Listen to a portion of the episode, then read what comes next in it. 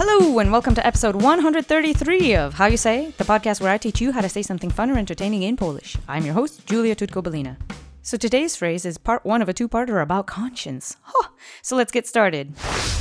Today's phrase is tamten or tamta jest bez sumienia, which literally translates to that one is without conscience. The elegant translation is that person has no conscience. The English equivalent is someone is without conscience.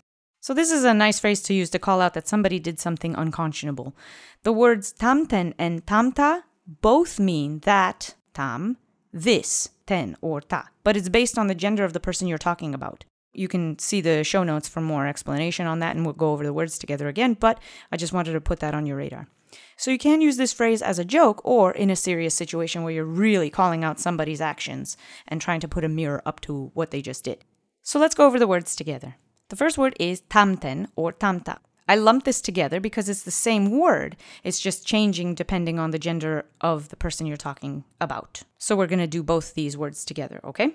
The literal translation of tamten and tamta are that, this, that one.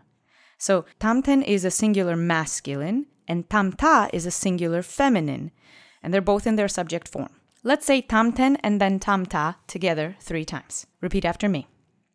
Tamten. Tamta. Tamten. Tamta. Tamten. Tamta. Great, and I'm sure that you could pick up that the accent was on the first syllable. That's where the punch goes. The next word is jest. This means he, she, it is. It's the third person singular conjugation. Let's say jest together three times. Jest. Jest. Jest. Great. The next word is bez. This is a preposition. It means without. Let's say bez together three times. Bez. Bez. Bez. Great. And the last word is sumienia. It means conscience. It's the singular object form of the noun. Let's say sumienia together three times. Accent is on the middle syllable. Sumienia. Sumienia. Sumienia.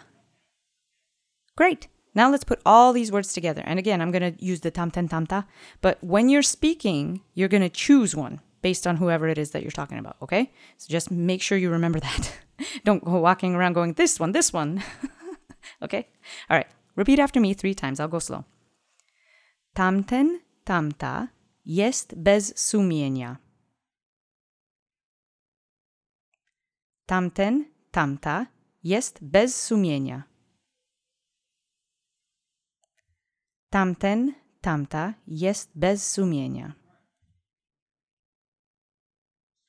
Great. So I hope you enjoyed today's show. Next week, we'll do part two where you talk about your own conscience. Ooh, so stay tuned for that.